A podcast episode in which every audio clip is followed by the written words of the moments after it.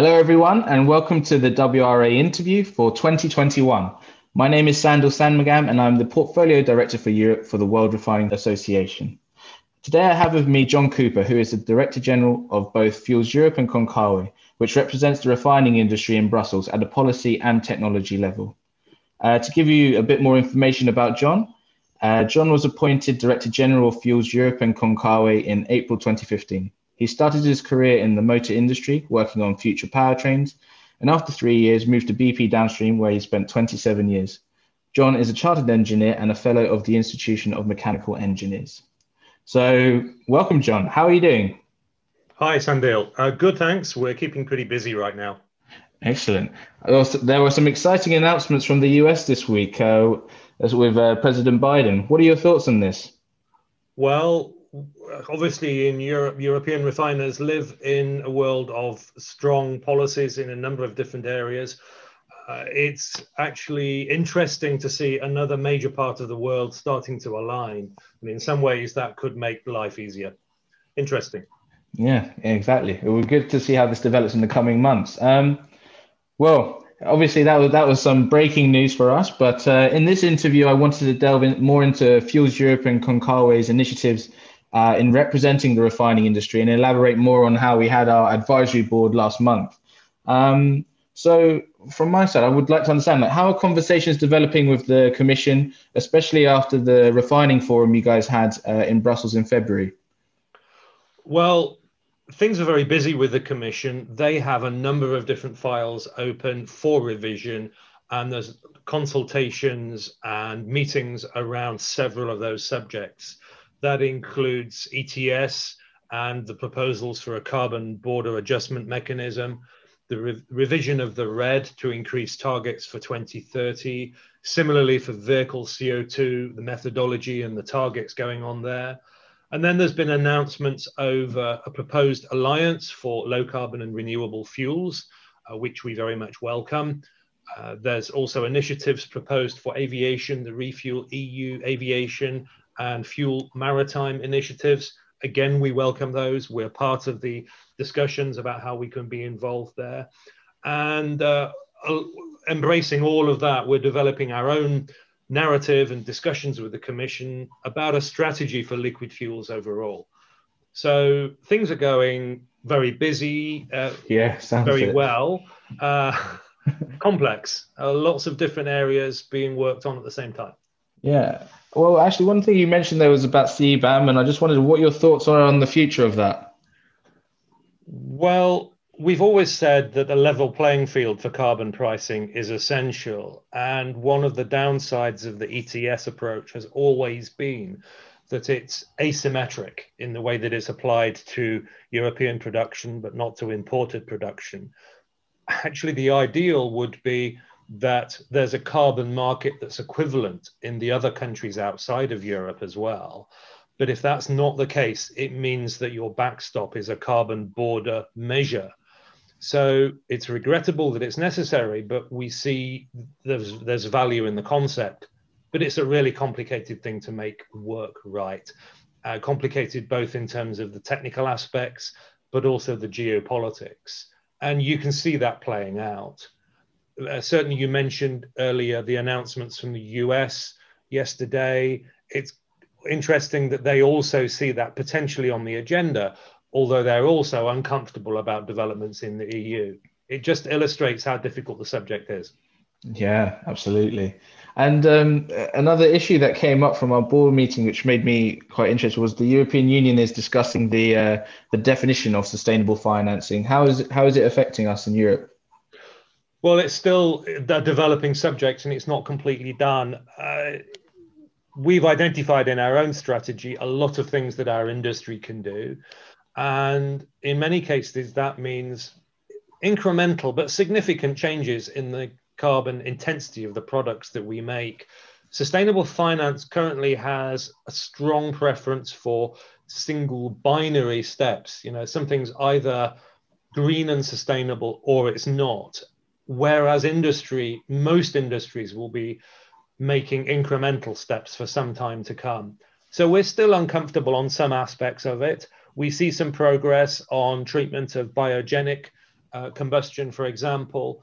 Um, what we really want to see in the end is the strategy that we've described mm-hmm. investment in many different technologies for low carbon and renewable fuels, that all of those are included in the definition of what is a sustainable investment. And therefore, it could qualify for sustainable finance, the reflecting also how these companies appear in investment criteria, for example. Yeah, this is extremely important going forward, and and for us um, uh, at ERTC, like the the event in November, it's clear that the main theme is how refineries are going to remain, remain competitive, and sustainable financing is one. Yeah. Um, but also from the board meeting, it was clear um, that rather than focusing on 2050, we really should be discussing uh, between now and 2030 instead. So uh, I was just wondering, what are uh, Fuels Europe's and uh, views on on this? and how we can convince society that refining has a place in the transition. Well, yeah, that's. I mean, look, this is an interesting conversation. The Commission clearly have worked from what we need to achieve by 2050, describing what success looks like in their own um, thinking, their own words, and to some degree have worked back from that as to what's needed to get there. And that's an important way of making ambitious strategies. But business always has to think the other way, which is what's mm. my next step and does it help me keep competitive? Because you have to make an investment that costs you money today or requires a large loan or commitment today, and then you have to operate it next year and the year after and the year after. And so each incremental step has to make sense. And you have to be competitive through that. And it's clear that there are difficulties going ahead for uh, refiners generally. Yeah. COVID 19 has been a really significant hit to demand. Yeah. Different, to a different degree in different countries, but almost universally across Europe, aviation has had a massive hit with jet fuel demand down over 90%. And probably quite a long time before that recovers as well and so the demand in the market is significantly lower than you know recent history we should be clear as well and we've explained to our members that the strategy of the european commission is to reduce the the need for petroleum fuels dramatically over the next 30 years and that's embodied in vehicle co2 regulation in particular not only for cars, but for light duty commercial and heavy duty commercial as well.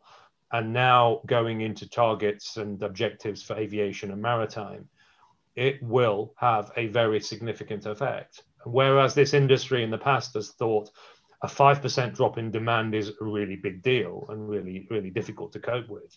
By 2050, the Commission is aiming for more like a 95% reduction in demand compared with 2019 numbers. And we as an industry all have to come to terms with that, what that means in many different ways. Yeah, yeah. And you mentioned uh, vehicle emissions and looking at that. Um, it would be great to hear your thoughts on the potential end of the internal combustion engine. Uh, in the UK, it appears pretty much done. It's set to happen, but how is it looking on the continent? It's still controversial in on the continent. One thing is clear is that there's a consensus that electrified light transport will become the major technology as we get towards the mid century. The real question is what measures you take to get there, whether the strength of the technology is enough to compete and win in many of those cases, or whether it needs what we would describe as a heavy handed regulatory push to ban the internal combustion engine. If we take the principle of what the Commission is trying to achieve, that is the reduction of GHG emissions from transport, we point out that actually replacing the fuel with a renewable fuel also achieves the same objective. Mm-hmm. And in some cases, could be a very attractive alternative to an electrified vehicle. It allows you to use an existing vehicle or a vehicle with an internal combustion engine that has got longer range, more flexibility, etc., gives customers more choice and it also gives investors a, a wider range of uh, investments to to, um, to to consider beyond simply those applying to electric vehicles. So our view is it's not technology neutral to ban the internal combustion engine, yeah. and that instead we should have a strategy for supporting renewable liquid fuels. And one of the examples we give there is we say, if you if you have a house or a business today and you want to use only renewable electricity, you can do that by making a contract with your electricity supplier. The electricity supplier doesn't run a new cable to your house. They use the existing cable. It's done by mass balancing accounting, which can be done completely robustly and accurately. And we believe the same can be done with renewable fuels for vehicle users as well. And that could allow an internal combustion engine to be climate neutral and quite soon as well. And we think if that kind of arrangement is made, it would be a real boost to the investability of the sector and actually help to get Europe to its objectives for renewable fuels for aviation and maritime later as well. Yeah, yeah. Alternative fuel production was a huge part of um, that board meeting, and I think it will be a big part in November as well. Um, there's some specific policy relating to biofuels specifically, is like with the revision of RED Two this summer. Could we expect some uh, policy changes um, which could affect our long-term strategy within that broad umbrella of alternative fuels? Well, we don't know exactly what the Commission will decide, but what's clear is that the trajectory will go up, and the expectation uh, for 2030 is that it will be significantly higher than the 14% that, that, has been set so far. Um, Beyond that, it's difficult to know. There are so many moving parts of the RED. We know that there's likely to remain some links to aviation and maritime in there, and also to have electricity count as one of the ways to, quali- to qualify or to, uh, to uh, meet the requirements of the RED at, at, uh, at fuel supplier level. And we also expect the broad format to stay the same for this to be a requirement on fuel suppliers to meet a certain levels of re- uh, level of renewable in the fuels that they supply.